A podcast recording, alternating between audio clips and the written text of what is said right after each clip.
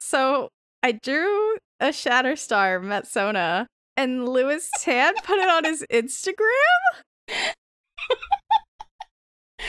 I I, is it wrong of me to kind of wish he'd included my username in his screenshot? I mean, yes, but like also, I, I don't understand what he's. I don't understand what he does from day to day to day.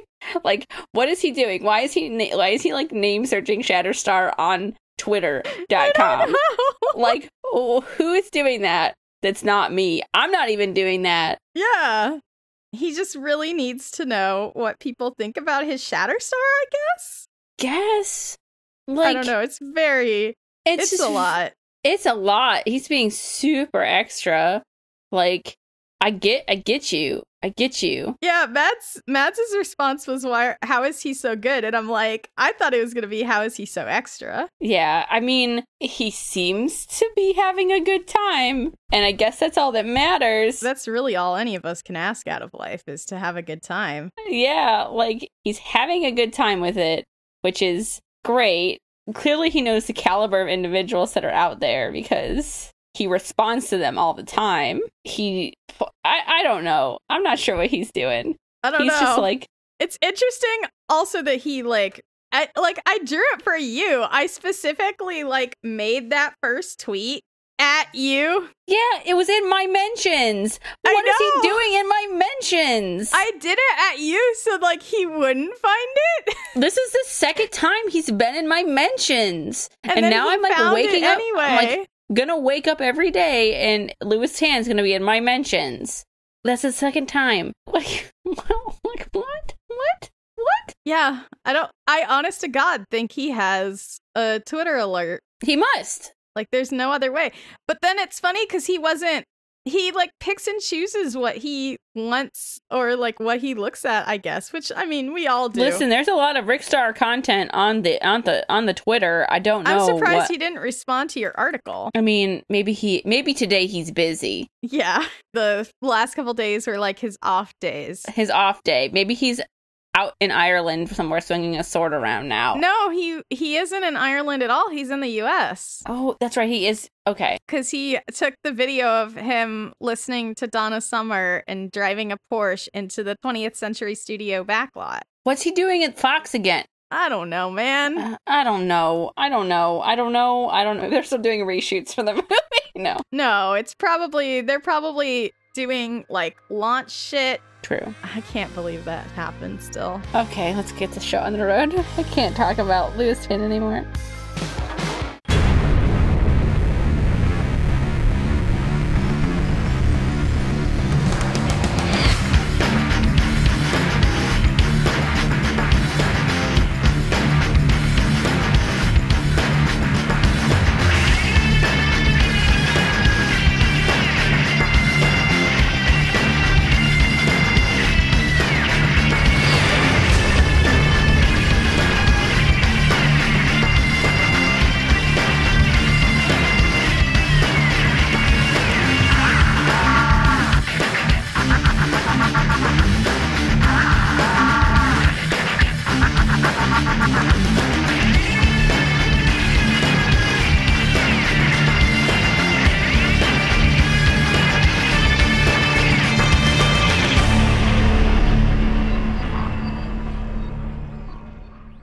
Welcome to The Young Ones, a podcast about teen superhero teams and why we love them. My name is Charlie, and I use they, them pronouns. And I'm Mikey, and I use he, him pronouns. And this is episode 20.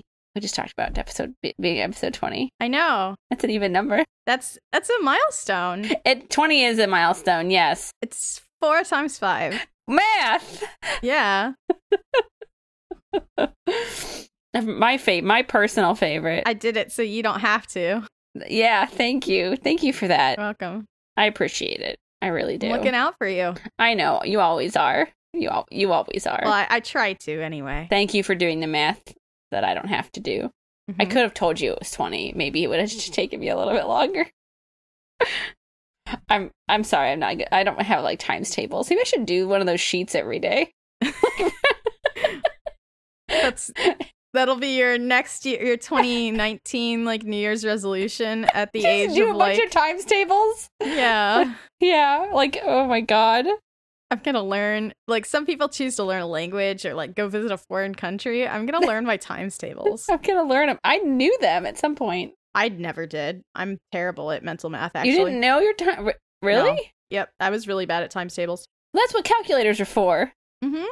So that's fine. That's what I said. It's this is what calculators are for. I don't have to put this on paper. It's fine. No, I was just an ADD kid and I didn't want to do it. Yep. I mean, fair enough. Or be like, I was always the I was always the kid who like did the math problem the way that I thought I was supposed to do it, and then I would like I would follow instructions, and I'd still get a wrong answer, and then just get super frustrated. That, you know, that explains a lot about you, I think. Cuz that's like the element of you that comes out with your D&D character or I guess Dungeon World maybe now? Question mark? I don't know. Question mark? Question mark? Question mark? That comes out that's like that's what Val does. So, What tries to do something the right way and then still makes a mistake and gets super frustrated? or like the way that he thinks that he has to do. Yeah. Yeah. No. I mean, there you go.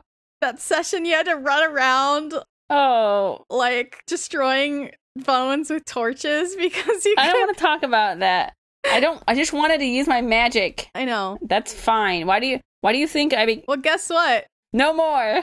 I mean, it's not like you can't fail, but at least when you fail, it'll be like interesting Yeah. rather than just like, sorry, you can't. Sorry. You, sorry. You failed. Yeah. Okay. Well. Anyway, dear listeners, this is episode twenty of our podcast, The Young Ones, where we don't talk about D D where we talk about teen superheroes, That's, and that's a lie. We talk about them both, that's we talk about all. especially last episode. Yeah, we really do, and it it was very pertinent last episode. Yeah, to be fair, in last episode's defense, we are not the ones that brought that up. Yeah. Alex did that. You mean you mean Casey? No, well, Alex brought it up in the first place Oh yeah, because he was like a good dungeon master, blah, blah, blah, blah, blah. but but yeah, but he's not. He wasn't. He wasn't a good one. He was a very No. bad one. The bad one. Yeah, but I'm alive today on Wednesday, the 9th of May. Everyone should give me a round of applause. Actually, yeah, I'm alive. You're alive, Mm-hmm. and we're here to actually talk about not a comic book. You know who's also alive? Yes, Bruce Wayne. Bruce Wayne is also alive. Yes, he was Batman. No, Well, so was Batman, So, well, yeah, I mean, he technically is still Batman, as we as we learned. as we learned, as we as you may know. And we're changing it up a little bit because we did finish the Runaways content. Yeah, which if you haven't listened to that, please go back and listen to, especially the finale. It's very good. Our good friend Casey Crook on Twitter came to visit us to talk about it. I had a lot of fun. The one thing that I think is really important about this show is that we talk about things that we like or topics that we enjoy in comics and comic adjacent things, but nothing is sacred in terms of like we're not afraid to be like, hey, you know what? I like this when I read it, but nowadays like it has some problems that I didn't see when I was younger. And like I think the Runaways are definitely that.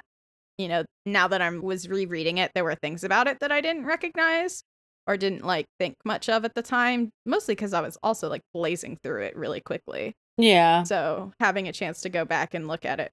No, different times and and different things. But no, it's it's really good to not be wholly negative, but also bring up those things and then show everybody that it's okay to like things that maybe aren't great. Yeah, like you can you can criticize things and still like them. Yeah. And in fact, I think that's the healthiest way to enjoy media. Like if I don't have something to say about something after I've watched or read or listened to it, then that to me shows that that wasn't that great.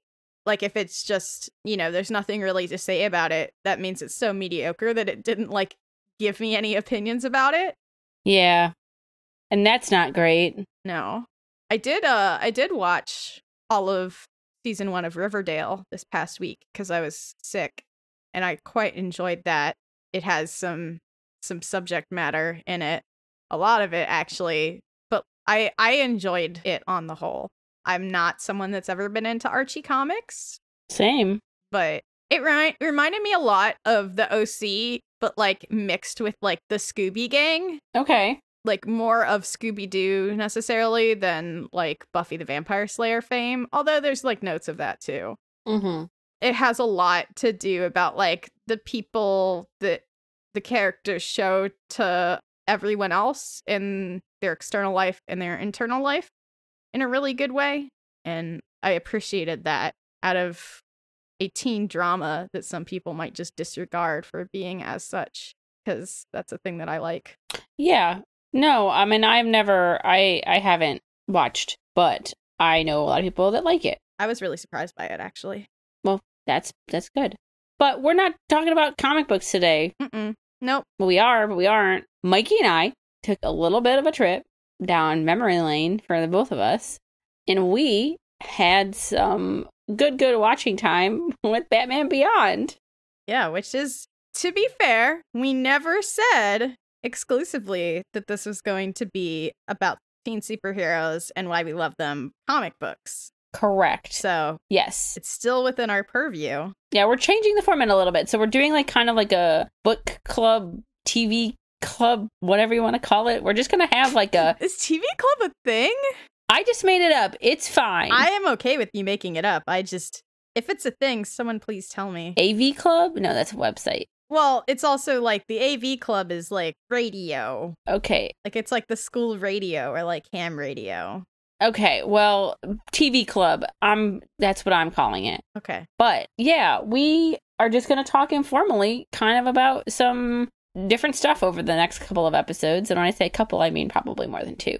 So, um I guess be prepared for that. We will get back to like standard coverage with like the next thing we want to pick up on, but we want to try and change the format up a little bit. Yeah, it's kind of like an interlude while we find our next season and you know, like think about that. Yeah. There you go. You you guys don't you guys don't have to wait like six months for more episodes.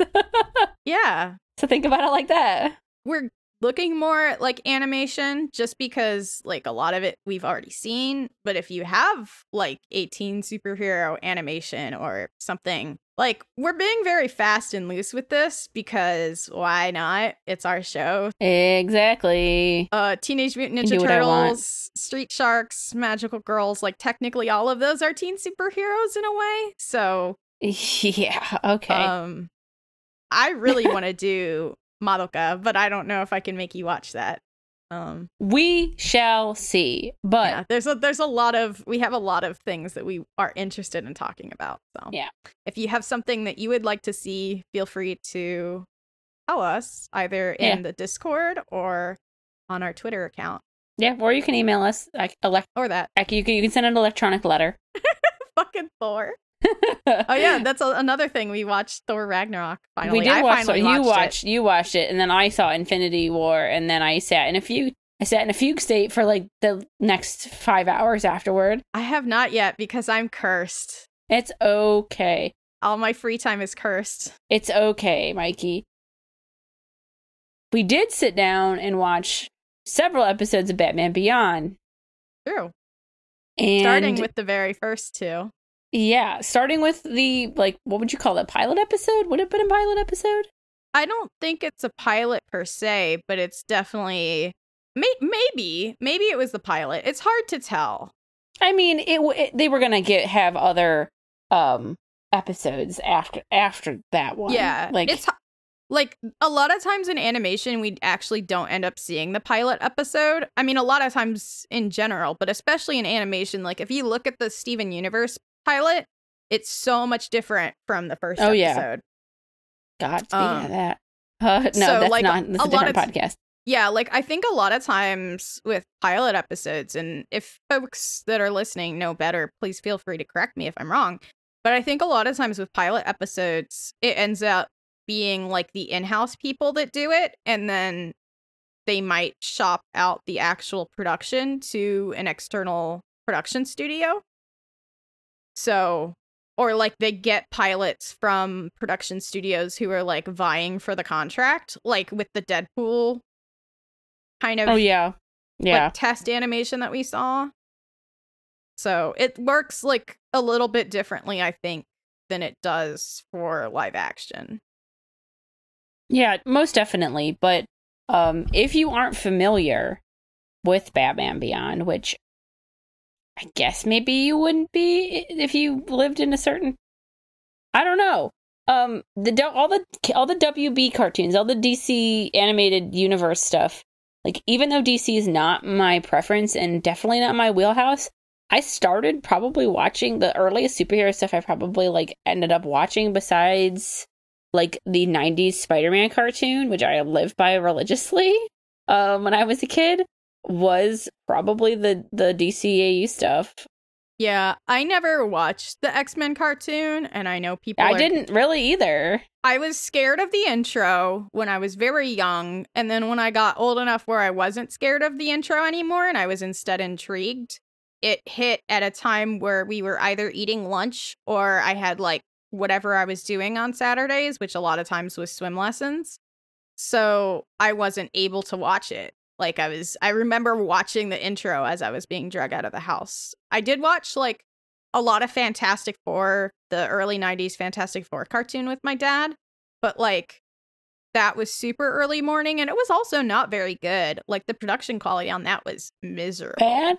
Yeah, for me it was Saturday mornings. It was definitely the 90s Spider-Man cartoon. Mhm. the 90s x-men cartoon except for i didn't really watch all i didn't watch that all that much it was definitely 90s spider-man for me that was like my thing Yeah. and i don't know why um it was think it was- Spider-Man it and was Batman end. for me. it- yeah Eh, sometimes the batman sometimes batman the animated series but definitely like animaniacs and freakazoid and pinky in the brain like i watched all of that stuff on the wb every saturday morning Yeah. and I like at this weird time in which like it, what was this 1999, Mikey?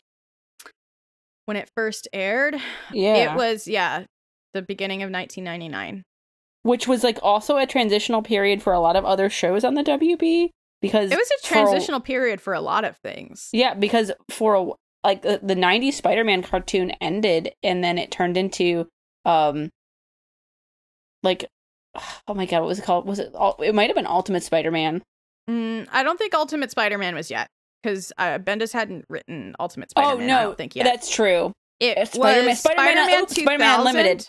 It was Or- Spider-Man yeah. Unlimited. It was Spider-Man Unlimited. Well, and then And they did was- the animated take on Peter David's like the Spider-Man 2099 or whatever. That's what I was thinking of. Well, That was Spider-Man- too. yeah, Spider-Man Unlimited was that might have been the same thing. I don't know. I don't know. But all I know is that one was kind of weird and in space and weird and on a different an alternate Earth I- and it yeah, was weird. I looked it up. Spider-Man fights to free an alternate Earth from an evil ruler known as the High Evolutionary. Yep. And now that makes so much more sense I ever to me. Watched that at all? Now that makes so much more sense to me now that I know Yeah. a bunch of comic book garbage. It aired. It started airing at the tail end of 1999. It did not Yep. last very long. Nope. it wasn't great. Um but the same can't be said for what ha- what came after Batman the Animated Series. Oh, uh, they never aired Spider-Man 2099. It was in development in 1999. That's 1999. hilarious. But it was shelved in favor of Spider-Man Unlimited. Oh, that's funny. Yeah. Sorry. I think the like episodes that they did produce got put up on Netflix or something at some point, which is why I remember it. How weird. They did the same with the Bendis Ultimate Spider-Man cartoon that didn't air very much, that, in which Mary Jane was voiced by Lisa Loeb, which is like the most early 2000s thing ever possible. I mean, yeah. But 1998, 1999, 2000 was a really interesting era of media because it's like the Y2K era, like where like cyberpunk started Oh yeah. being coming a thing. Like it had already been a thing in like role playing games and movies because of like Dark City and The Matrix, but it was starting to like percolate into other media. And then you also had things video the like metal and like industrial era of music where you had like Nine Inch Nails and Fear Factory and Pitchshifter and all those like edgy sounds before we started getting into like nu metal and then you had like Metal Gear Solid and Thief and System Shock 2 and all these kind of like like hardcore, like dark, industrial, gritty, like but not gritty in like the sense that we would think of like stuff being gritty today, but like like dark and you had like, you know, like 9 Inch Nails style industrial or like trip hop going on in the background, right? It was a lot of very grit punk games almost. That that was all happening like at the same time. It was, and it kind of bred the environment for Batman Beyond. Yeah, no, it was something that was very much of its era in a lot of different ways. Yeah, but you know, It's kind of weird how like all that happened at the same time. it it was a confluence. I mean, Yeah. it, I think shaped. it was like oh sorry, what were you gonna say? no, it just shaped a bunch of different stuff. Yeah, Like- and I, I think it was like anxieties about like the internet and about technology and about like the new millennium Yeah, and stuff like that, like all kind of coming together too. yeah, no, no doubt. A lot of anxieties which have been borne out as the years have gone on. Come on, yeah, let's. Um, This current we don't want to live in Metal Gear Solid's timeline. Um, no, we don't want to talk about the war economy. Um, but I don't think Gotham we don't want to live in Batman Beyond's. No, what was it? really tw- was it 2014? What was the year? What's the year?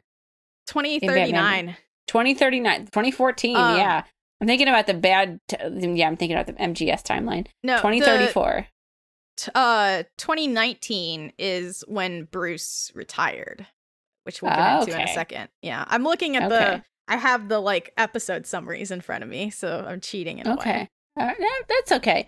We did. We just kind of informally watched it, like because Mm-hmm. we'd seen it before. I really enjoy Batman Beyond as a cartoon. Yeah. As a, I think it's executed like very, very well, especially after the popularity and how fondly people remember Batman the animated series. No, it I feel like a lot of people might write this off, but everyone else I've talked to, it held up so well though, it holds up so well. Like in every way. Oh my god. Like it is just It's to the point where I started talking about it in other discords, and people started like being like, "Yeah, that was so good. Like I remember that. We need to rewatch that. Like I forget about it. Like it was something that I forgot about." For a while, like I forgot that I'd watched it and that it had been so important to me, and then I like thought about it again. Like at some point, like when I was online, like looking for things on like Megaupload or something, and I saw like all of Batman Beyond. And I'm like, oh my god, that was such a good show. How could I like forget about this show? And then I went back and rewatched it, and then I watched uh Return of the Joker, the unrated version. oh because man. because I'd never gotten to see that before. It was just on Netflix. stuff. Like I made sure that stuff. the unrated version was on Netflix, and it was. Um, and so I watched that like after rewatching everything. Man. Uh, and yeah, I have some thoughts on that. We didn't rewatch that movie, but I have some thoughts on that too. So, but yeah, we just kind of like pulled it a, diff- a couple different episodes. Um like we the watched- best ones, our favorites. yeah, the the ones that we really remembered and the ones that we liked. Um obviously the first the first episode which is a two-parter clearly. And if you Mhm. don't know about Batman Beyond, it's Yeah, basically the ex the it. exploits of Terry McGinnis, who is a teenager in like they don't call it New Gotham. It's 2039. ju- in 2039. yeah, it's just Gotham. It's just Gotham still. Bruce Wayne has gotten old and he has vanished. Well, Bruce Wayne has not vanished, but Batman vanished. There is a Yeah. long, apparently from 2019 to 2039, uh, and in a very long time without Batman, where Mm-hmm. crime has apparently just run rampant again in Gotham. Yeah, to the point where like now- we we see like um Barbara Gordon like trying to hold the peace, but Yeah, as she's as really the commissioner. only yeah she's really like the only not corrupt element of Gotham. So Yeah. And like we see corporations have basically taken over most of the city in regards to like as Mikey mentioned, like cyberpunk, like how how all that works and um, so like actually probably the coolest thing about so the first episode is called Rebirth Part 1. So it's a part 1 and part 2 and we start like in media res with Batman fighting um these people that have kidnapped this woman in a warehouse and we kind of like so we see like Gotham as it was and that's where we start which is like such a strong start to this series It, Mhm. it really stands out. And then, you know, we see him fight and he goes to like free this woman that's tied up. And as he goes to free her, he like his hands start shaking and his vision starts going blurry and he like starts to have a heart attack. And as he does this, someone sneaks up behind him and like hits him on the head and like goes to knock him out. And so then like he's left with like the only way to maybe fight this guy off is like he reaches around him because he's like totally out of resources or not thinking straight. Yeah. And he, He, pulls fi- a gun. yeah, he finds a gun on the ground and grabs it and holds it up to the guy's head. And the guy like freaks out and runs away. And we see Bruce like throw it to the like he like stands there for a second and like looks at it like disgustedly and like throws it away and then like runs off scared and like just leaves the woman there Yeah. and then we see like the police cars pull up and everything and it's such like it's such a big like start And then we cut back to the then we cut back to the Batcave where he basically just puts his suit away. yeah and then we get like a 20 years later and then we pan so we pan from like gotham as it was to gotham as it is now and we see like all these like gotham has always been this kind of like noir um you know sky rises shroud like that start glistening in the in the you know firmament in the sky and then like down deep to the darkness below. And that's one thing that i really like about the dc like why i one of the reasons that the dcau is so evocative to me is because it's like one of the only like those shows are some of the only like batman shows that have gotten like they don't feel empty you're just very high up like things still happen at street level but that's like down in the shadows and what like Mhm. lets kind of this difference of lives like the people that live high up can ignore what happens down low and that is like even more intensified in this 2039 Gotham because we have these like megacorps with like ambiguously like Asian and like you know outside of Gotham but also inside. Um and you know kind of like this Blade Runner-esque city but like it's still very definably Gotham. It does still have that like orientalist like we see a lot of like Japanese and Korean and Chinese inspired like signage, but like we don't necessarily feel that in the world. But and you know like that is something that I don't don't like about like cyberpunk trappings in general, but at least here like it feels more like this is a Gotham that's become like more globalized, not necessarily like it's just trapping. Like this is a Gotham that's become like almost despite itself like a business Yeah. um and that's what we like, see center. of it. Yeah. Like that is that is like a we main start central with like part Wayne of this. Powers. Mm-hmm. Wayne Power. is- What's it? Wayne Powers Enterprises. I that what the name of the so, company yeah. is? Yeah, I believe so. Um, Yeah. because we like pan to this like sky metro car, and we have like this hologram TV man talking about like um Derek Powers of Wayne Powers Enterprises as our hero Terry McGinnis gets on the subway, and Tracer is also there. Yeah, There's no. a character that looked There's like someone Tracer that looks from Overwatch. just like Tracer from Overwatch. Um, was so funny, Yeah, I laughed. And Ter- yeah, Terry gets on the bus and not the bus, but the train. And yeah, it's like uh, a bus train sky. It's like a bus train. It's like situation. a monorail. It's like something Yeah.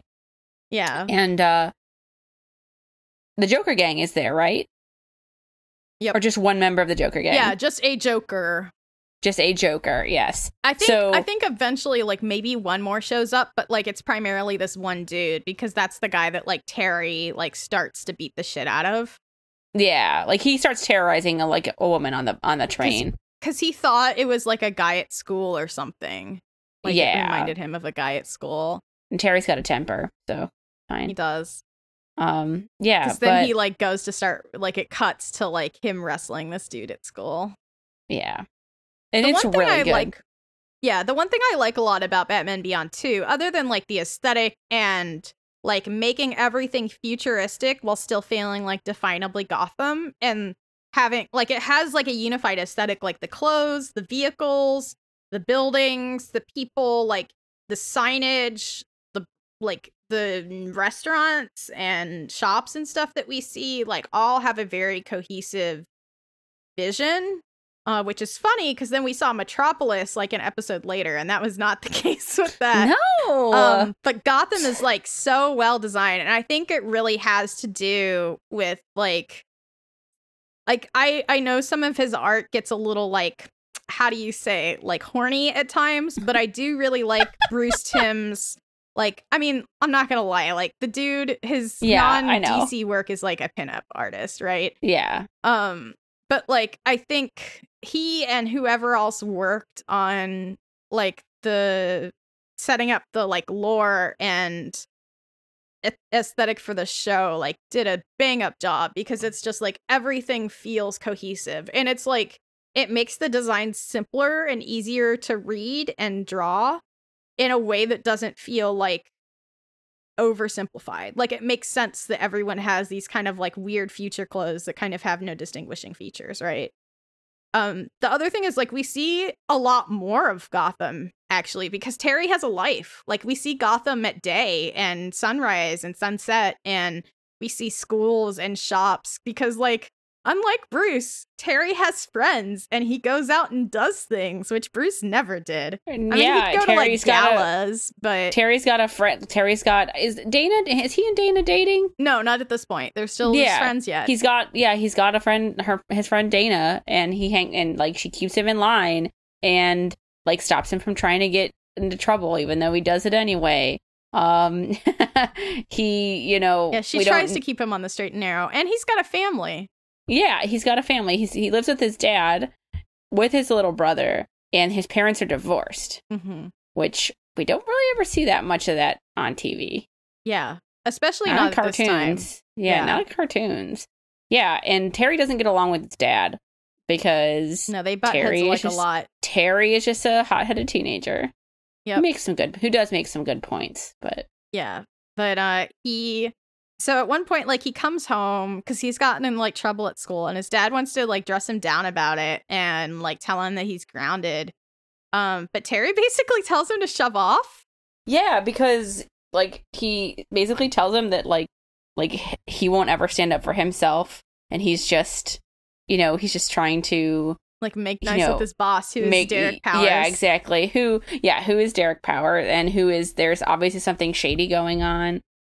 So Terry like ditches and gets really mad and runs away, and his dad is just kind of like left to peruse this like d- data disk that he's gotten from work From work? Yeah. over a lab accident that's happened because his also his like shady friend that looks like he looks like a mouse of a man, like he's like perpetually distressed Yeah. like comes to him and like actually he gives that to him and it's like his arm has these weird splotches on it and it's like what's up with that and he's like you got to help me like you're the only one that I can tell and that I can trust and so Terry's dad like you know has taken this home and he starts like looking over it and then uh an assassin like rolls up to the house basically and Well, it's the Joker gang or it's his framed to make it look like the Joker gang. well right but we see that it's an assassin So, yeah, we see it's an assassin. But then, you know, so Terry's out, and I forget what his impetus to come home is. He gets told. Like his mom his mom calls him. Right.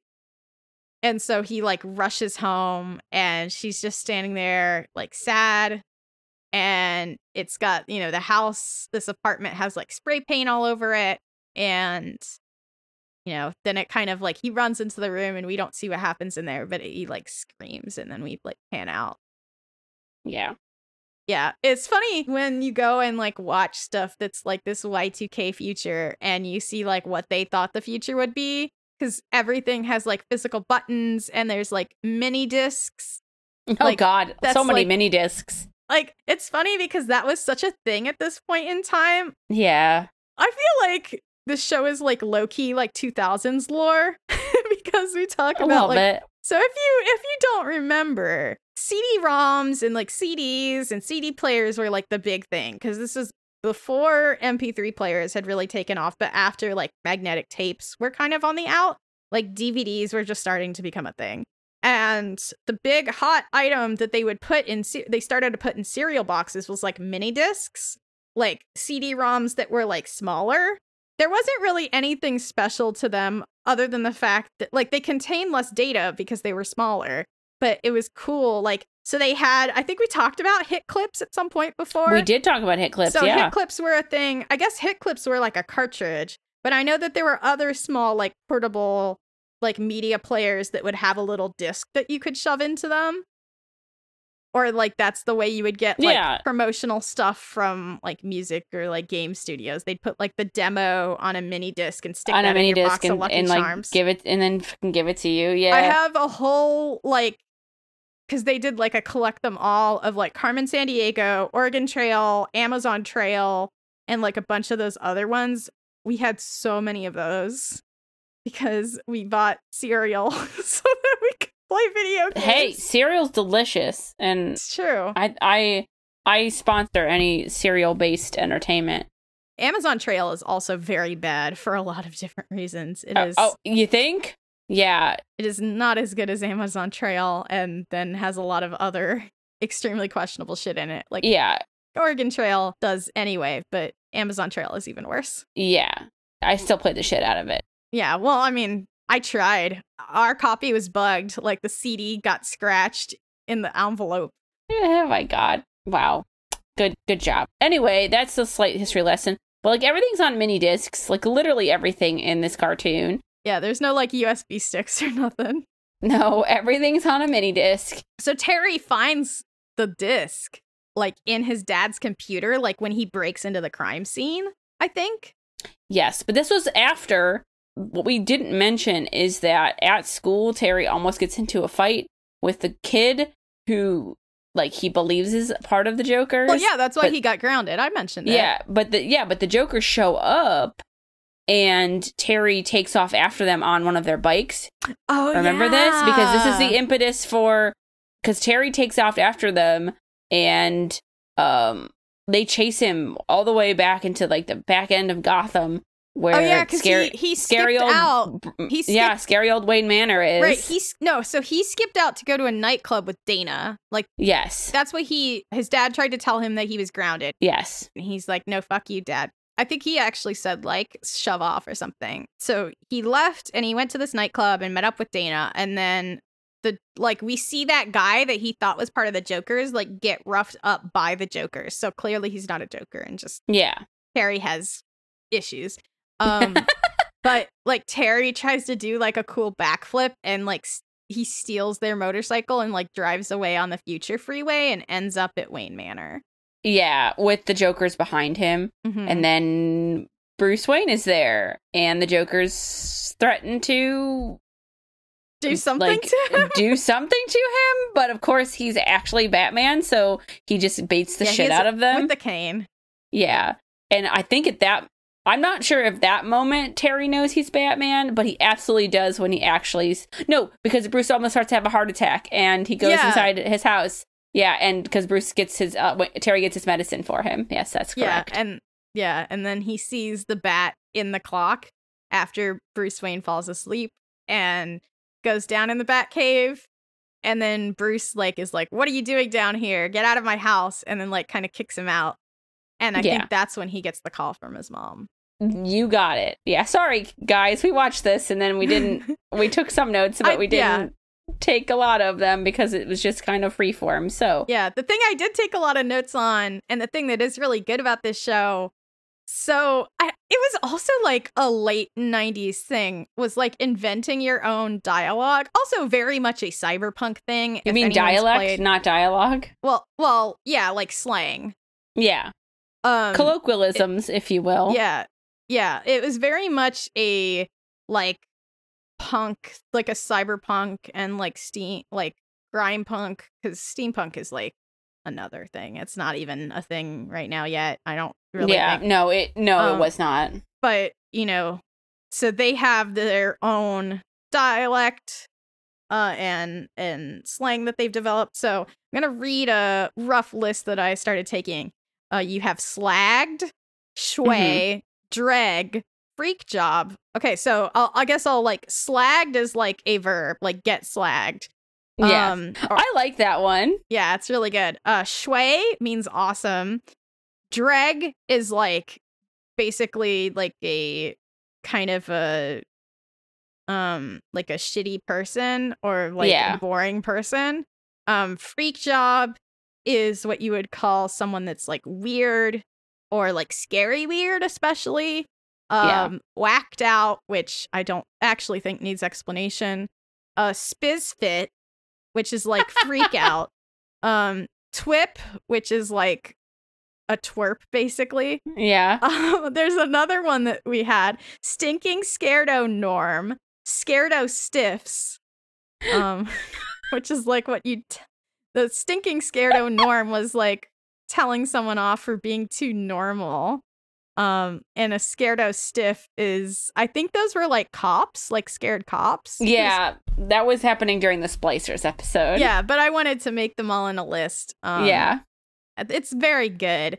And it never feels like there's some things where you have like dialect and um I keep like forget I keep stumbling over the words. I'm sorry. Like when you have um slang that it feels like awkward and manufactured, but Mhm. like it fits very well in this show even like though some of it is a little bit silly because it's a cartoon i think it works um and it's it's very like within the aesthetic as well um the music is also super cool so like oh god, the music is so good. it's so good the intro if you watch nothing else of batman beyond please watch the intro because the intro is like defines the aesthetic for the show in such a good way. It's like you have the industrial background and you have like crime, corruption, like surveillance, and like kind of all of the defining things that bat that this Batman is fighting against, as as we'll find out when when we find out who Batman is. The other thing is, I think a lot of things that people call cyberpunk actually aren't cyberpunk yeah. because they're not like about a punk. Like they're not punk. Yeah. Terry is. Terry is a punk. Batman is a cop. Terry is a punk because he and Bruce Wayne do not see eye to eye like ever. No, and Terry steals the Batman costume. Yeah, Terry steals the Batman costume after he finds out that his dad is murdered like the very next day. I think he skips school to go steal the Batman costume. He does, and he goes. Well, no, he doesn't plan to steal it. Or yeah, he has Dana take him to Wayne Manor because she has a car and he doesn't. And he gives her a kiss on the cheek Yeah, and he tells Bruce about what happened, and Bruce is like, and tries to give him the disc. "Yeah, like, all right, I don't care." Basically, Yeah, he's basically like, whatever. The world sucks, kid. Deal with it. with and it exactly. Terry gets really mad because he's like, Aren't you gonna do anything, old man? And then Bruce is like, Leave right now. oh, he has one of those good moments where he's like, "You, you're not Batman." Like, oh, yeah, that's yeah, right. yeah. He's got one of those good moments. You're moments. just like a shitty old, like, mean old man, like, Yeah. living on. I forget what his exact line is, but it's really good. He cuts, as you put it, right in the Bruce Wayne feels. I have that Yeah. as a quote that you said. it's true because he does. He tells them that he's not Batman, like yeah. the way he is now, which is absolutely true. Mhm. And he makes like he's like gonna leave, and he maybe even does, but definitely comes back to steal the future Batman suit. Which, Mhm. by the way, this Batman suit, this outfit, this costume is so so, well designed. fucking good. And it's funny because again, it's like really simple, so it works well for TV and for cartoon especially, but it's very clean lines, like elongated the like bat like pointer things, like it's the ears. much it's much more Like, it, sharp. it, it it like it's much more evocative of a bat than the original costume. yeah, it's also it's got like majority black with like very sharp like light gray like cheek lines when he like is in profile.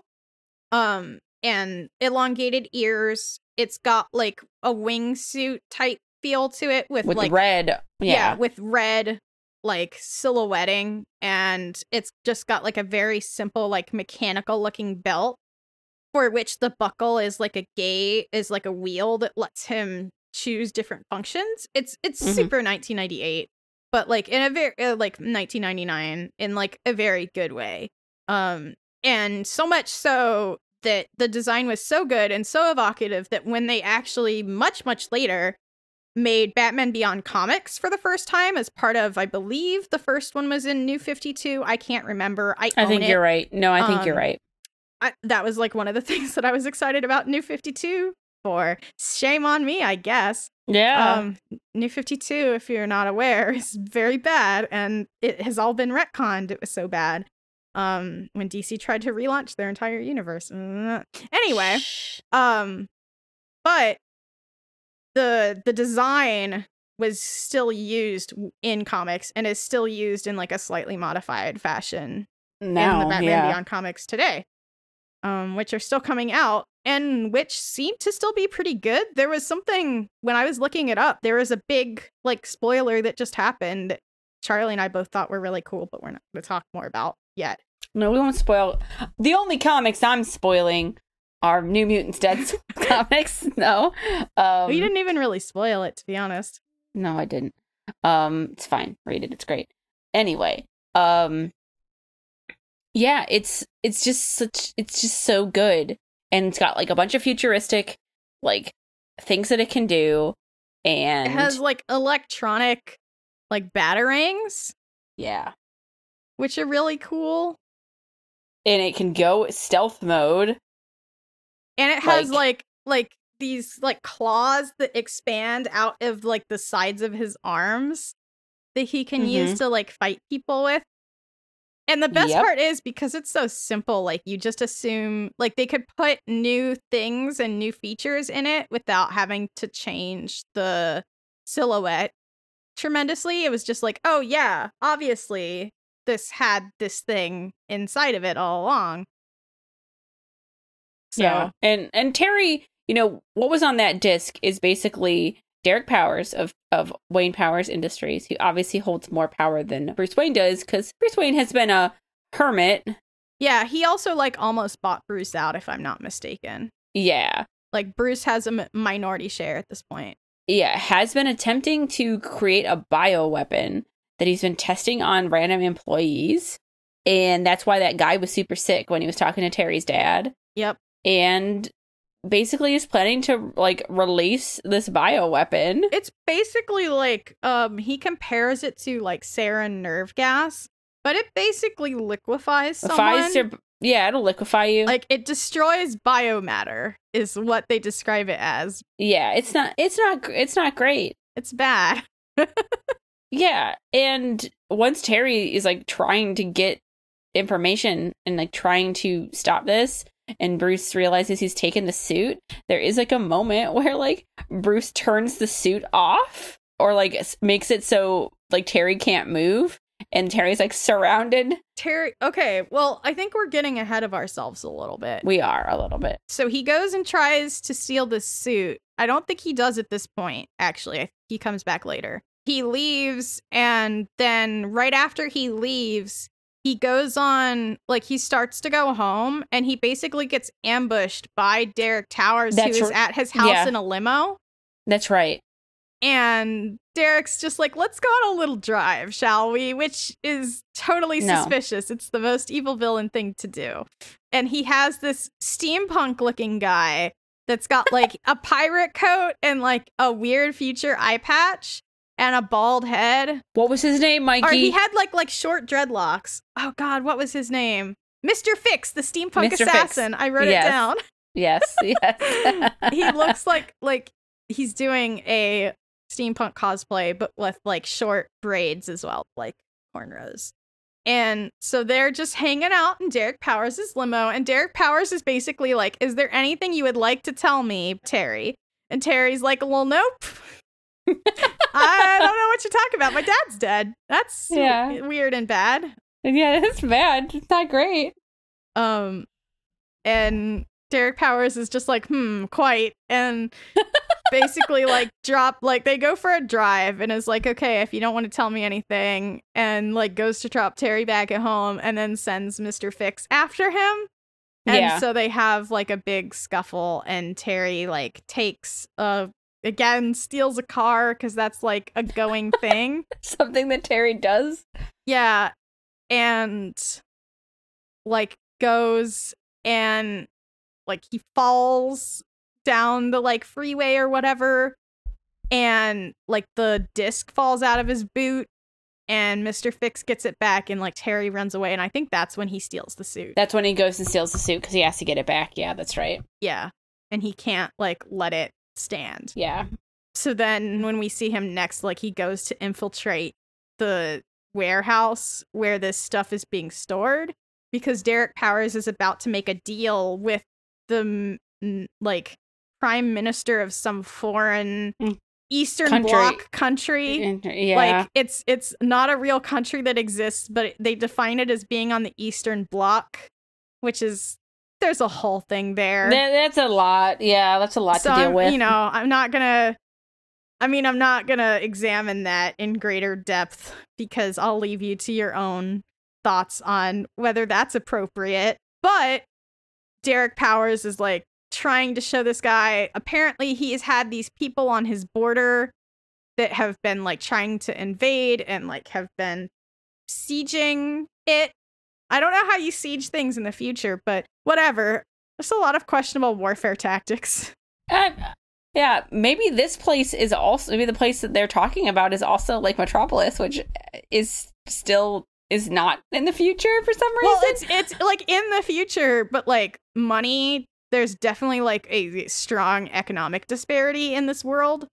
yes.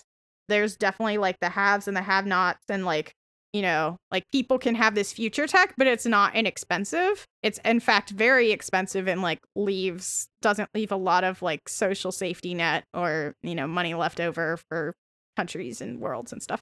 Um, which is like again, like something they only briefly touch on, but it's something that like even I as a kid like got. And it defines a big part of this world. So Yeah, for sure. it's it's definitely there for a reason. Like to the point where at one point like Terry goes up against like the NSA. yeah, basically. It's like this show goes some places, man. So anyway, so he goes to steal this, you know, he goes to break into this warehouse and he's sneaking around and Bruce chimes in on the frequency and he's like, "You stole the suit. You need to get out of there. Like you need to bring me the suit back." You need to come back here. Yeah. And he's like, "I'm to shut it down." And Terry's like, fuck you, basically. Yeah, it is like not mentioning the fact that he's like fighting people off at the time. Yeah. No, not at all. And so Bruce shuts the suit down. Yeah. So Terry's like, You're gonna get me killed because he has like three people just beating the shit out of him and more like start coming. Yeah. And Bruce is just sitting there at his computer with his hands steepled, like watching, waiting, because of course, it, like he still has the Bat computer, which has seen a little bit of electronic upgrade since the last time we've seen it. So even though Bruce hasn't been Batman, I guess he's probably still been monitoring things, which is like the most Bruce thing to do. Which is what's the what's the fucking point? Like, come on. He just sits there and like, I guess if something bad happens, I'll let someone know. No? Yeah, all right, sure. That's been working out. Yeah, it has it. Yeah, but Bruce turns the suit on at the last second before Terry's about to get his fucking clock cleaned. And uh then he kicks some ass, but ends up going back to Wayne Manor. Yeah so, you know, I don't have a lot more about this episode other than like he does eventually like take Derek Powers out and Terry becomes Batman. And we do see though that Derek Powers kind of is defeated eventually by his own like By his own hubris. yeah, Like basically. his hubris and also his bioweapon. Oh, and bioweapon. Yeah. because he gets like a bunch of the stuff poured on him, I think. Yeah. because the stuff that he was going to sell to this guy, like the containers end up breaking and spilling out, and I think there's like a, he gets like electrocuted or something like that. And so It's a bad combo. it's a bad combo. Um, because the other thing is that they kind of played off at some point in this two parter was that the effects normally take like a certain amount of time, but they can be intensified via radiation. Mm-hmm. So, you know, they kind of like bury that lead until the final battle, at which point, you know, like it's like, oh, he's dead, right? Like, surely he's dead, He is not dead. but he's not because we cut at the very end of the episode and they're like, sir, we've managed to stabilize your condition, but, uh, and Derek Powers like grabs the scientist by this like his collar and is like, "What do you mean, but uh?" And they're like, "Sir," and they like cut the lights and turn on the like black light or something. I don't know Yeah. exactly what they do, but he's glowy. He's glowy green. He's glowing green, and the only thing you can see inside is a skeleton. So he's like Glob Herman, but not. Yeah, it's bad. Looks really cool though. It looks fucking cool. It's like a, bl- a gr- like a neon toxic green, but like his skeleton is like black Yeah, and his eyes looks- are black. It looks really cool. It's rad. I definitely recommend like I I just can't recommend like watching this show enough. I know. Describing the visuals, it's so difficult to do. Um It's like because that's like one of like like Terry's like nemesis basically. yeah, like- that's that's the big bad of the first season. That's the big bad of the first season, but it doesn't stop there. Like yeah, because he never there like so how do many- you kill a nuclear man? You don't. yeah, there's uh, there's so many other cool villains too. Like Yeah. it just like some of the premises of the show like we watched the first two part like the two part of the intro and that's I think we're all we're gonna like talk in depth about but we also watched the like the second the third episode yeah, the i third think episode, which is Blackout, uh, where he faces off against Inque, who's kind of positioned as like the Catwoman for this show. But the interesting thing is because Terry has his own life, um, this cat like she's not like she's got definitely got a sex appeal to her. Inque is a like shape shifting goo lady mercenary yep who is who starts sabotaging um Foxteca, which is like this um you know, this vague cybercorp place. yeah But she's also like more middle-aged and like has a teenage a daughter that's like almost Terry's age. So like they have this chemistry, but it's a chemistry of like rivals. It's not like the same way as Bruce and Catwoman have. And I think it's better for it actually, because then it makes the brief instances where Terry does get kind of like allured by one of the villains like stand out. Like there's a part at which once he and Dana start dating, we didn't watch this episode, but there's a part at which he and Dana start dating or um like take a break. They have a fight and then he meets this girl Melody who is part of the King James gang, who is a gang that fly on hel- uh hover hovering uh playing cards and they are themed after a card deck and like the face cards. that's right So like they have a whole time. So that's like a whole like Romeo and Juliet story. So that becomes like one of Terry's a thing that he has to deal with and a complication in his life is like he loves Dana, but you know, this girl Melody like keeps popping up into his life. But it's more interesting, I think, than Bruce's narrative of like basically dating every woman on the show yeah which Bruce even is still pushing here because so Commissioner Gordon, because Barbara Gordon stops being Batgirl in this universe, uh, but eventually becomes commissioner, is married to a man named Sam, who's the district attorney, and they are positioned as the only not corrupt parts of this world. Which it's interesting because here, like the cops, the police are actually like very ineffectual. They because at least in Gotham, they're trying to keep these corporations on the straight and narrow and they're always playing a losing game. yeah they can't they can't win Yeah, they don't have any institutional power anymore, which I think is interesting and why in this particular instance I think this still works as cyberpunk because the like unlike in like Shadowrun where you have the cops as being basically another megacorp or being paid off by the megacorps or you know private security like these are like the last honest people in Gotham that are like fighting, like punching above their weight to try to keep all this injustice in line, which is interesting, especially since that's definitely not what the current world we're living in. Yeah. But we did, like I said, we watched a couple of up episodes throughout. Yeah. Terry's Rogue Gallery as Batman is just so good. I'd say it almost rivals like original Batman or even Spider Man. I agree. No. Like Spider Man has a really good rogues gallery, and I think Terry's is like very similar. And like if you think about like the kinds of shows it had to play against, like it like it makes sense. That makes sense. Oh, makes sense hundred percent. Yeah, there are uh, so there are some episodes that aren't as good. I do like that like the future sport that they play at Terry School is like jai alai, but it's like jai alai by way of Tron. yeah. It's future jai alai. Like they're in like this like anti-grav like cage. and it's it's a lot. Also, they predicted like live streaming um because we didn't mention it, but Bruce Wayne has a dog. Yes. His name is Ace, Ace the Bat Dog. He's extremely good. He's like a black, like all black. He's a Doberman. Yeah. Yeah. But he's all black, which is just a very good look in general. But Ace got his life as a fighting dog, and Bruce rescued him when he was still Batman. Or actually, no, he wasn't even Batman. He was old man. No, they live stream these dog fights. Yeah, they like have they had like basically a live streaming like gambling service, which that is like that is so not far from where we are now. It's scary. It actually I was like, "What?" I don't remember this. Like some of it was very prescient. And it was funny because like cops came in to break up this dogfighting ring and it was like today's live stream has been delayed due to unforeseen technical difficulties. Oh my god. Which was very good.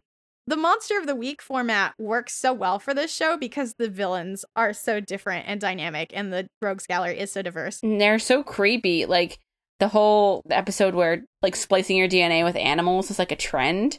Yeah, splicers. Which is also very funny. Yeah, Ice T was in that episode. He was. And also Richard Tremayne from Twin Peaks. There were so many like actors that were voicing villains from Twin Peaks, which is very funny. Ace also saves Terry's life in this one. He becomes a werebat with DNA. That's how DNA works. Yeah. You just put it you just put it in. Yeah, um there was also so in in the Inque episode, like Derek Powers is the one that hires Inque, and he goes, "I have a condition. I hope you'll be discreet." Which was a very like. There's lots of very good villain one-liners in this show too. Uh, yes, there is, and like Ch- Chimera, Chimera. They keep calling Chimera Chimera. I don't know why. Yeah. I don't know why. They renamed it for like the copyright reasons for this company because there's Chimera Industries, but then this guy keeps saying, like Richard Tremayne from Twin Peaks keeps saying Chimera. oh, that one had the body horror at the end that I didn't remember. Yeah, it, it, oh. it, it they basically summon like or like Terry in order to like take this guy down just starts he runs out of like anti splice goo that Bruce had cooked him up. So he just shoots this guy full of like random vials of animal animal DNA. DNA. So he turns into like an eldritch horror. And it's really gross. It's really gross. Like I'm it's not someone really that's gross. normally bothered by that, but it is it is a lot. Yeah, it is really gross. And then we we spent some time with uh, with, uh Shriek. Shriek. Yeah. Who is a sound a sound engineer turned supervillain who's like in academia and then had his like own little like private company that Derek Powers bought out. He sounds like the narrator from Test Track, but he's played by Hank from Twin Peaks. He also looks extremely tired. He has super dark circles under his super, eyes. Super, super tired, like or, like fucking Eraserhead from Boku no Hero Academy style. Yeah, no, he super does. You're right all I have on that one is Bruce, you realize that this theater literally only matters to you, right? Because Derek Powers is like trying to bribe the city council to tear down the theater where his mom and dad were murdered. Yeah. And so he's like, Terry, Derek Powers only cares about one thing. Like, he wants to use the city money to do all these bad things. And I'm like, you know, technically by trying to save this, like Terry's like, why do we care about this place? It's old. And I kind of have to side with Terry there. yeah, we're supposed to feel something about that, but I'm just like, it never quite gets there. Ter- Terry's totally right. Terry is usually right. Yeah, like Bruce is like holding on to something. Like again, Terry is he's kind of an equalizing force because like Bruce is like too extra. And then Terry's like, you need to chill. Like, no one else gives a shit. Yeah, like I know what you're trying to do here. Yeah. But let listen. And then so Terry and that one like dresses up and pretends to be a pizza delivery boy with a very silly hat. and he has this bad like, hey, Boston, like, but also New York City. He's like, hey, I got a pizza for you. Yeah, and then he's like, you didn't order this pizza? Well, let's go inside your secret lab so we can have a conversation about your stuff over pizza. He's like, it's a free pizza. We can talk and make friends. And I'm totally a pizza guy. Yeah, Shriva's like, I mean, sure, I guess. So so they walk in. He does give a whole lot of information over the pizza. Yeah, he just is excited to talk to someone about his work. But it's also extremely a supervillain because then like Terry starts asking too many questions and starts nerding out because as we learn, like Terry might not necessarily be good at school, but he is super duper smart. Hmm.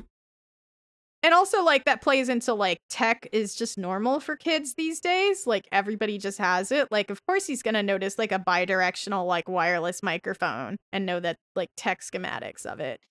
And so, like, as he's like asking too many questions and like just going off on this about this thing, Shreeve like opens this like secret panel in his desk and pulls out his super suit. His, his suit that's just in his desk. Yeah. Yeah. That's where you keep that. It's it's really funny. Yeah. So Shriek is basically evil Lucio from Overwatch. Yeah. Like he can he can affect sound by doing air molecules. So he can nullify sounds by canceling the waves out, which is dubious. Yeah. Uh, especially on the level that he starts doing it on. Um, he can also like amplify sounds. He can use like sound waves to cause shock waves. He can bounce you back. But it has one of the best sequences of the show, I think, entirely. So they fight, and in order to disorient him, and to disorient Terry, Shriek makes it so he can't hear the ambient sounds. He can only hear his own footsteps very loudly, and everything else is silent. Yeah.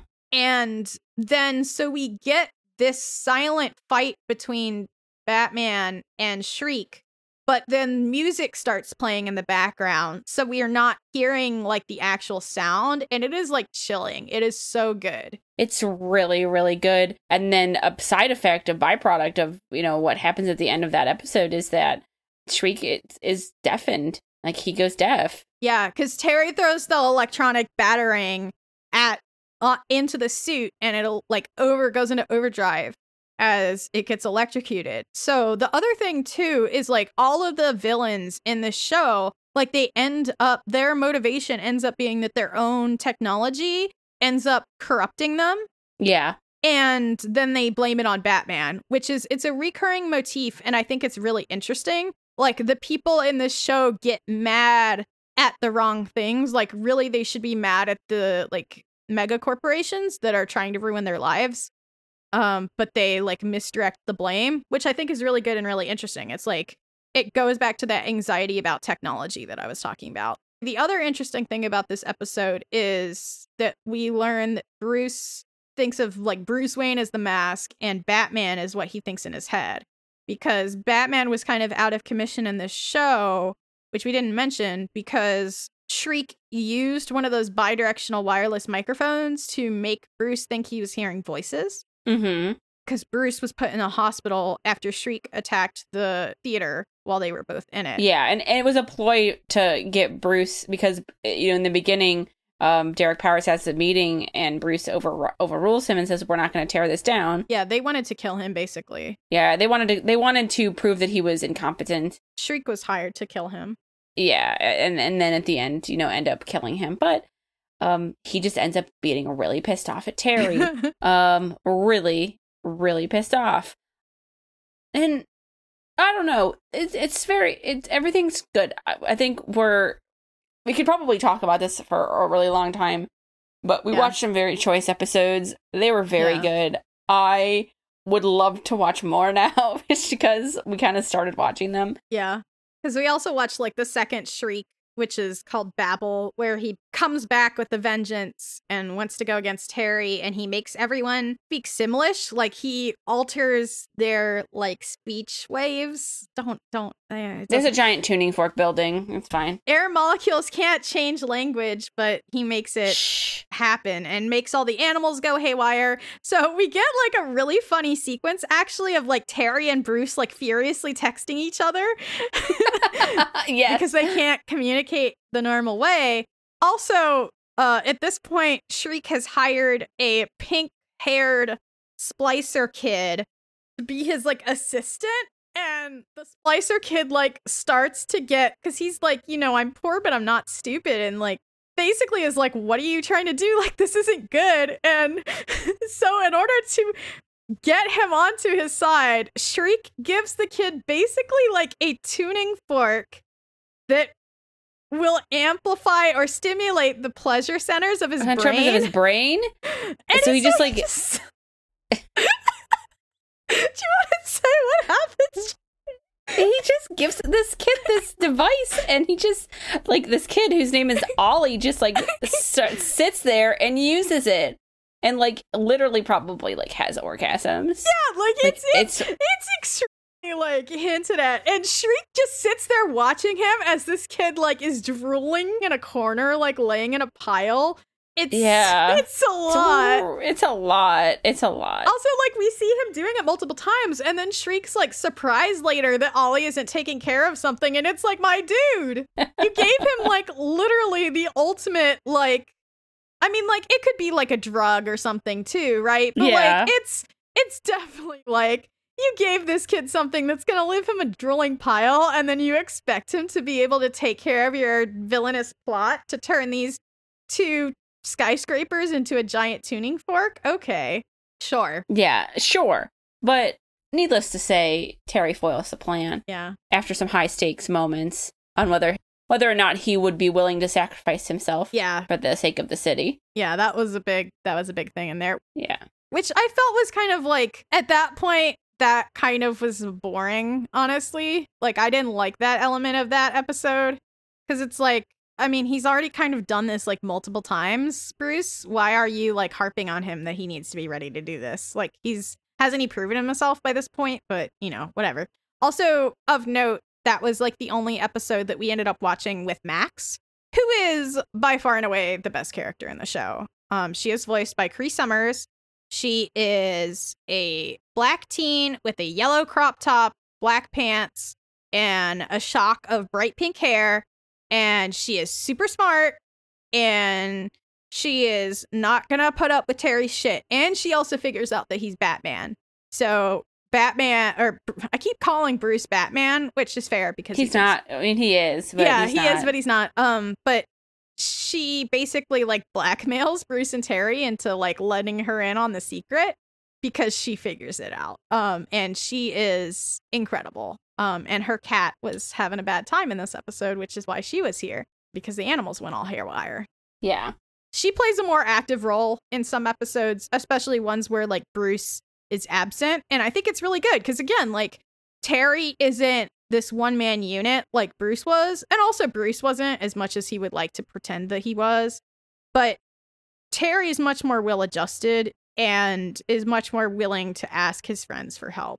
Which is why also it feels like more cyberpunk because it's like a group of like yeah it's it's also why he succeeds more often than not a group of teens and an old man like fighting against the injustices So of the- yeah capitalism like it's funny it's it's very funny yeah so so we watched out of the past which was an episode where bruce met with talia al ghul his ex-lover who turned out to not be talia al ghul because her dad it was her dad that like her dad had taken Her her, body. body. like put his brain. He was about to die. So if you don't know who Ra's al Ghul, Raz al Ghul, Ra's al Ghul, whatever, if you don't know who he is, he is all about Lazarus pits and eternal life. So he's all about like finding ways to cheat the past. He was very badly done in Batman Begins by Liam Neeson. Did not like that interpretation at all. Very shallow and boring. But he's an interesting villain, if only because the most interesting Batman villains to me are ones that play off like Bruce's insecurities. And this worked very well for that episode because it was like Bruce is old and he doesn't want to be old anymore. But there was a huge body horror aspect because yikes. Man, yikes and a half because he he seemed to really enjoy being in her body which was kind of messed up Yeah. Also, like, there's the intimation that they kissed while he was in her body. yeah this is it was there's a whole lot of like there's a whole lot of layers in that one guys Yeah, yeah. yeah like I said during while watching it was like, also like she was like at one point like you will accept it all in time, and I'm like every implication here like this whole for this whole episode is bad. yeah basically Ra's al Ghul wanted to prime Bruce's body by making him young again so he could take over his brain Yeah, because the Lazarus Yeah. pits aren't working anymore. Yeah. are not working on him. Like they're still working, but it's you know become like immune to them. yeah which makes sense Yeah, and we also watched The Call, which is like a crossover of there's a couple crossovers, and I think all of them are really good actually. yeah I agree Crossover episodes for DC Universe varied in quality. Um, so we have Zeta, which was like an NSA robot. I was gonna say we never wa- ended up watching that one No, yeah we didn't watch that one, but that spun off into its own show. And we crossed over with like Static Shock in a little ways in Future Shock. Like we saw Future Static, which was really good. And then the one we did watch was The Call, which was is where Terry gets recruited by the Future Justice League because people he, like a this character that was created for one episode and then like ditched. like they show him like all his transformations and like he has really cool powers and then he's killed within the first 10 minutes of the show. he's not killed Well, he's not no, he's not killed. but he's Micron out is of not killed he's we out thought of commission he was dead, but he I was out of dead, commission. too. They didn't yeah, no, he was he was out of commission. But basically, the story is that Superman recruits Terry because he, Superman thinks that there's a traitor in the Justice League, and nobody knows what it like who it is. But they keep getting weird. Like ca- every one of them keeps getting like lured into like basically death traps, Yeah, and they don't know who the traitor is. Yeah, so but it ends up finally, being like, Superman. Yeah, they use your a recording from the um, Batmobile, which, by the way, is a really cool, sleek hovercraft. It's like very sharp, like literally sharp, and like all the other vehicles are like very like blocky, like ugly, like 80s style, like future tech hovercrafts. But the Batmobile is like, it's so good. So he recorded like some stuff and then ran it into like his Bat computer, which does like the enhance thing from Blade Runner, where he can like vector it in and like spin the picture around and process it through different spectrographies and then sees that it was Superman firing his eye lasers at this plane to make it explode. Yeah, and we get this whole big spiel about like we go to the Fortress of Solitude. They have a Grick in the Fortress of Solitude, which is a D&D monster. you can't tell me that that's not what that was. Yeah, we go to the Fortress of Solitude and we learn that there's alien species that got abducted from its home, couldn't go back to its home. They, all you need to do is there's shiny star Starros that are also psychic, which are terrifying and try to take over. Yeah, that's it. It's bad That's it. because the collector stole them from Their planet. their home and put them in a menagerie with Superman, which was an actual episode, by the way. So, like, that's a really interesting way that they tied it back into Superman's like continuity. Also, Superman was also Tony Stark. Like, he has all these like ga- gadgets and gewgaws Yeah. in that show. yeah, it's uh, yeah. Yeah. But apparently this alien has been like controlling him for years and like finally decided to make this move and so but they do end by using like Big Barda's like teleportation. Aquagirl mind links with it and finds out where it lived and then they they take the green lantern like scoops them up into like a giant jar and dumps them back in their home world. So they can't bother anyone ever again. But yeah, like some other villains, like Curare is a really cool like assassin lady. Then you know they have like this whole Cobra gang that is the big villain from the call pretty much to the end. So currently, where Batman Beyond left off is actually being continued in the comics, kind of similar to the way Buffy was as well. But they did have kind of like a wrap up. So in that Justice League Unlimited episode, epilogue, which we didn't end up watching, but I remember it well enough. What ends up happening is Amanda Waller was worried about not having a Batman. So, as Amanda Waller sometimes does, she gets in everybody else's business and makes decisions based on what she thinks is best for them. Now, who does this sound like? If your answer is Batman, then you would be correct. but she's like, and like, she's worse than Batman. Oh, yeah. So at some point, she stole Batman's DNA and then found a suitable candidate, like a couple where the guy was sterile and under the auspices of hospital treatments, injected Bruce's DNA into this guy that was Terry's dad so that he would have Batman kids. And then she m- orchestrated a tragedy Just like Bruce's. just like Bruce's. So she orchestrated this whole like Derek Powers killing his dad and Derek Powers having this whole scenario in the first place. She orchestrated that in order to make sure that there was a Batman for future generations. Meaning that Matt was also like she she made sure that there were two kids. So if one of them died, then the other could become Batman still yeah.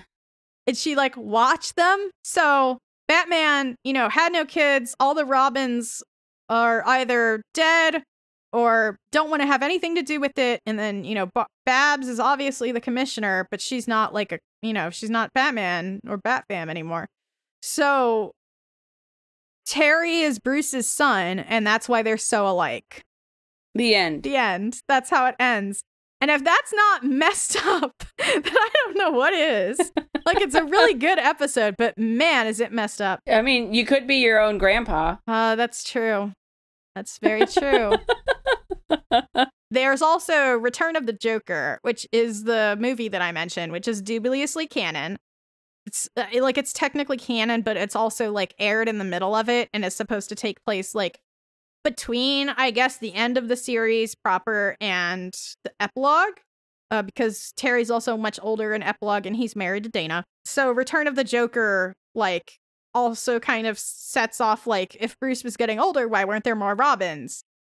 Well, because there was a horrible accident with one, and also the Joker like put a brainwash protocol in one of the Robins to make sure that Bruce would be hassled later? Question mark.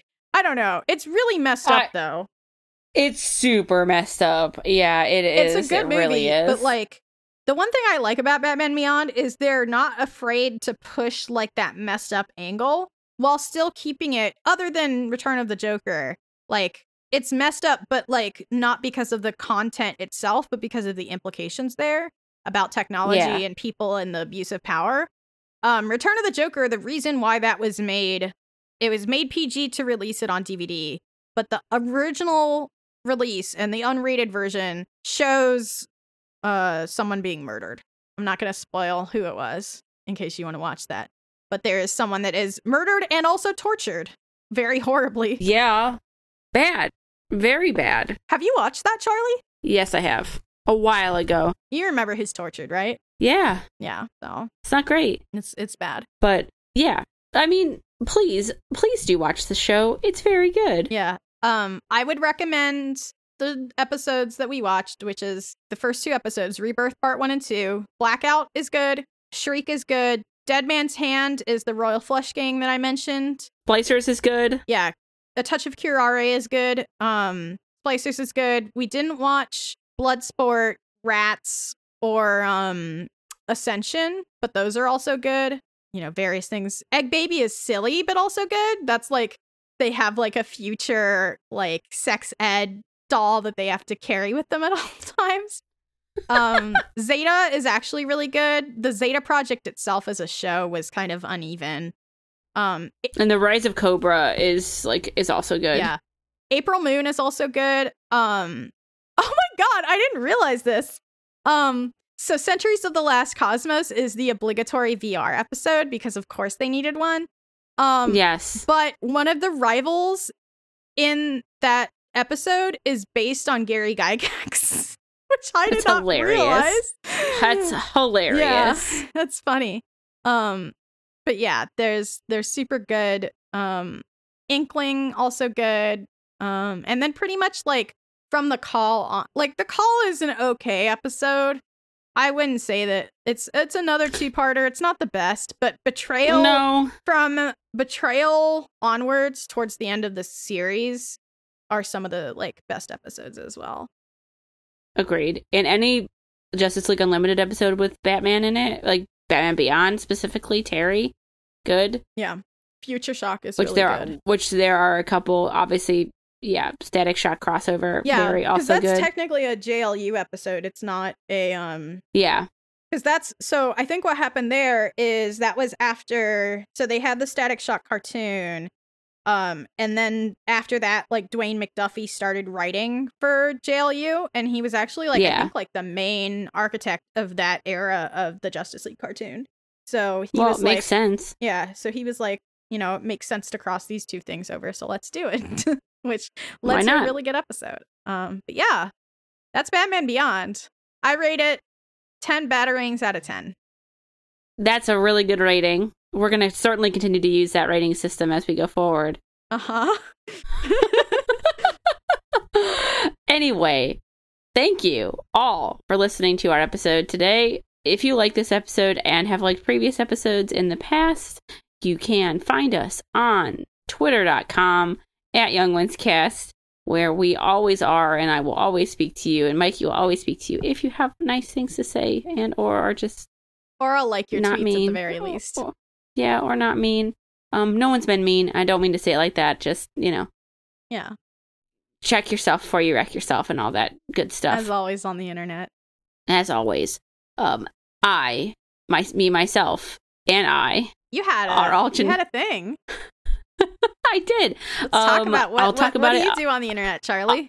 Well, I'll talk about it in a second, but I'll finish my thought first. Um, you can find me at Genetic Ghost on Twitter, where by this time I will have had my article about Shatterstar published on um, womenwriteaboutcomics.com. Um, yeah, you can find my article there. if you want to know who it this is person is basically- that we talk all about, that Charlie talks about all the time. Yeah. If you don't really know, I got a primer for you. Um, you can get up to speed real quick if you read it. Um, I will. You can find the link on my Twitter. You can find a link probably. Um, I'll re- I'll reblog it again. Um, in case you missed it on the Twitter for the show. But I did that, and it was fun, and it was hard work, and I did a lot of it, and it was confusing. And you might still be confused after you read it, but I hope not. Um, yeah, I did that. It was really Um, good. Yeah, thank you. Um, Thank you for yeah. providing us that great service of explaining Shatterstar to the internet. yeah, oh, yeah. Well, we'll see what next week has in store for us, As always, as always. And how about you, Mikey? you can find me at quantum dot dot on Twitter, where other than drawing a Met Sona for Shatterstar and having Fuck. Lewis Tan talk about it, Fuck. I still I'm still kind of in disbelief just because of the ridiculousness of all of those things. He's fucking ridiculous. That only came about because I was like Shatterstar's original costume looks a lot like the cardinal outfits and also like the Met costumes for the dudes were abysmal and I'm like I can do better than this. I can do like a lieutenant ass warrior priest paladin ass Shatterstar look and I did. I even put a rosary in his hair. His hair is braided around a giant rosary. So, It's great. It's great. I'm very I'm very happy with it. Other than that, I talk about game design, video games, and critical thoughts on all of the above as well as comic books and TV and stuff on my Twitter at quantum dot dot as I said. You can also find me and all my work at quantum dot dot space. I'm working on a Dungeon World supplement I wanted to redo the paladin and then also do racial moves. So I'll be working on that and my own game as well. So Yeah. And uh, I forgot to mention, but if you like our show, please rate and review us on iTunes, Google Play, Stitcher, wherever your podcasts are sold and baked. Not why did I say baked? I was fresh baked podcast straight from the source. Fresh baked podcast, just real good. Mm. This uh, podcast is still a little yeasty. We got to let it rise. Speak for yourself. yeah, that's us. That's me. That's Mikey. Let us know what you think of this coverage and like if there's other shows like some of the ones that we're thinking about doing just for your reference and let us like let us know what you think of these. Um Boku no Hero Academia, uh Teenage Mutant Ninja Turtles maybe, Street Sharks maybe, Sailor Moon or other magical girl stuff maybe, Steven Universe maybe. Um Yeah, we're thinking we might do some like also like mini arc coverage of some comics I know we wanted that to I want to talk talk about. X- yeah, mini arcs of comics. I know we wanted to talk X Men Evolution eventually. Um, Yes. sure, like that one is a definite. Um, but if there's other things that you think we should take a look at, or if you have suggestions for what we should look into making our next season proper, feel free to tweet us or email us. Um, It might just be X Force. Right, But- but... we can always, you know, put things in the queue. Also, we didn't do one this time, but if you have any weird comic book covers, especially old comic book covers, or as we are talking about in the Discord today, British comics like such as 2000 AD or Judge Dredd. Um, if you have weird comic book covers that are ridiculous out of context and you would like to provide it, them to us without any context and let us guess what we think they are and rate which is the better cover of two, please send those to us at youngonescast at gmail.com. We will get back to doing this or that segments, and they are some of my favorite part of this show. So, send them to Yes, us so there. we're just uh life's been hectic. I've been busy. Mikey's been busy. yes. I worked 14 hours yesterday. It was not fun. Things have been busy. Yeah, so bear with us in this trying time that is the month of May. Uh, but until next time, Let your memes be dreams. Don't splice or no splicing. Splice or no splicing. splice or no splicing. Bye, everybody. You got it. Bye, everybody.